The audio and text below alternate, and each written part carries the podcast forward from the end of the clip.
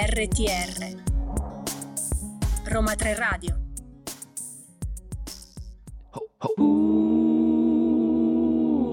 Radio Frammenti, la radio che si muove con te.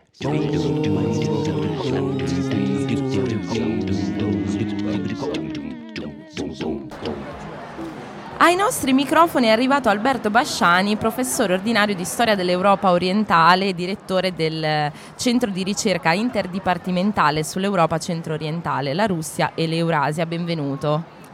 Grazie, buongiorno. allora, noi siamo qui con lei perché ha scritto, appena pubblicato, il volume L'impero nei Balcani, l'occupazione italiana dell'Albania, eh, tutto incentrato appunto sulla, nella conquista dell'Albania e della sua inclusione entro l'impero fascista. Esatto. È stato un lavoro, tra l'altro, con um, uno studio di materiale inedito proveniente da archivi italiani e stranieri eh, per arrivare ad avere questo libro che noi abbiamo qui con noi. Quanto lavoro ci è voluto? Cosa rappresenta per lei?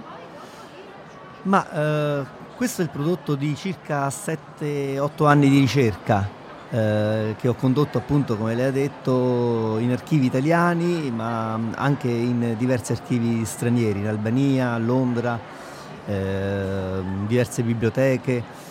Eh, per quanto mi riguarda è stata un po' una, una sfida perché io fino a insomma sono un balcanista, mi occupo di storia politica, di conflitti etnici, di modernizzazione dei Balcani, soprattutto nell'epoca tra le due guerre e solo un po' di striscio mi ero occupato di fascismo, mh, mm, soprattutto per quanto eh, concerneva la, mh, mm, l'azione eh, della politica culturale fascista nei Balcani.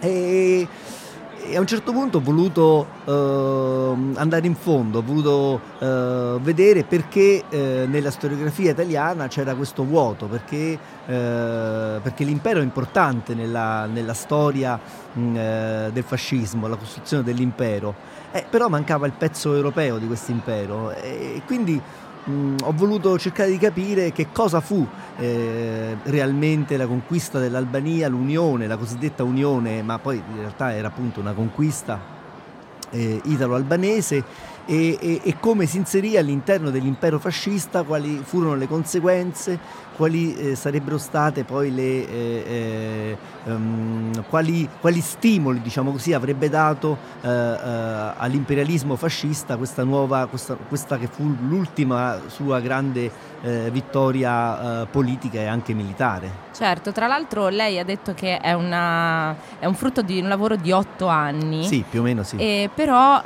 parlando di di adesso, del mondo attuale, nasce spontaneo il riferimento a quello che succede in Ucraina con la Russia. Possiamo fare un parallelismo, secondo lei?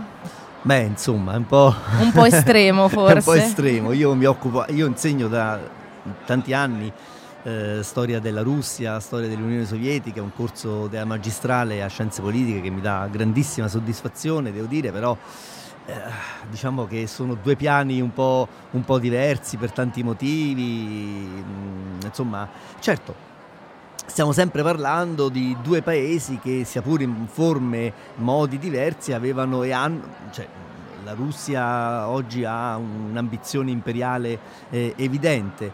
Eh, esattamente come, come, l'Italia fascista di allora, però ecco, io starei sempre un po' attento a fare dei paragoni che possono sempre essere molto eh, fuorvianti. E diciamo allora... che per alcuni aspetti eh, la performance del, dell'esercito russo in Ucraina ricorda un po' l'esercito italiano in Grecia. Ok, tra l'altro tornando al, al suo libro, ehm, il, il, la, tutto lo, lo, studio che c'è dietro eh, mette in risalto la figura di Galeazzo Ciano.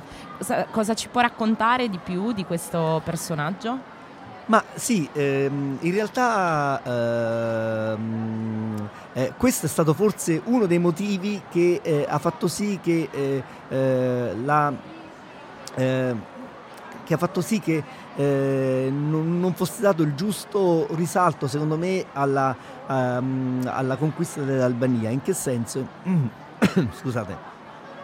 Nel senso che per molti anni, per troppo tempo, ehm, l'aggressione all'Albania e la sua inclusione nell'impero fascista eh, era, vista, eh, era, stata vista con una certa mh, approssimazione storiografica come una sorta di sfizio di, eh, di Ciano, no? del genero del duce che voleva crearsi una sorta di feudo balcanico dove, certo. dove farsi un po' i fatti suoi. In realtà no, in realtà la conquista dell'Albania è un'operazione del fascismo, si inserisce perfettamente nella, negli obiettivi dell'imperialismo fascista che non, si, che non, terminavano con la conquista dell'Etiopia, che non terminavano con la riconquista eh, della, eh, della, de, della Libia, ma andavano oltre e i Balcani, il Mediterraneo orientale, la Grecia, la Jugoslavia poi erano gli obiettivi seguenti, quindi significava crearsi con l'Albania una testa di ponte importantissima certo, per un poter collegamento. Proseguire. Certo, Ciano ebbe un ruolo importantissimo in questo ruolo, tant'è vero che a un certo punto oltre alla luogotenenza del regno viene, il, viene, creato il sottosegretariato per gli affari albanesi all'interno del Ministero degli Affari Esteri, quindi ci fu una gestione abbastanza diretta dell'Albania anche da parte di Ciano, però da qui a dire che, eh, eh, che l'Albania fu un capriccio di Ciano è, è, è un'approssimazione eh, abbastanza mh, eh, riduttiva e soprattutto eh, completamente sbagliata dal punto di vista storico e storiografico. Allora, guardi, professore, noi la ringraziamo tantissimo e ricordiamo che appunto eh, per approfondire ancora meglio eh, di andare a prendere, a comprare eh, il libro L'impero nei Balcani, l'occupazione italiana dell'Albania, eh, editore Viella. Grazie mille. Grazie a voi. a presto.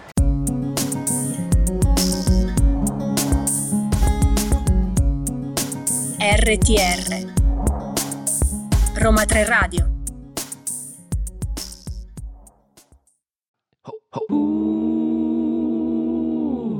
Radio Frammenti, la radio che si muove con te.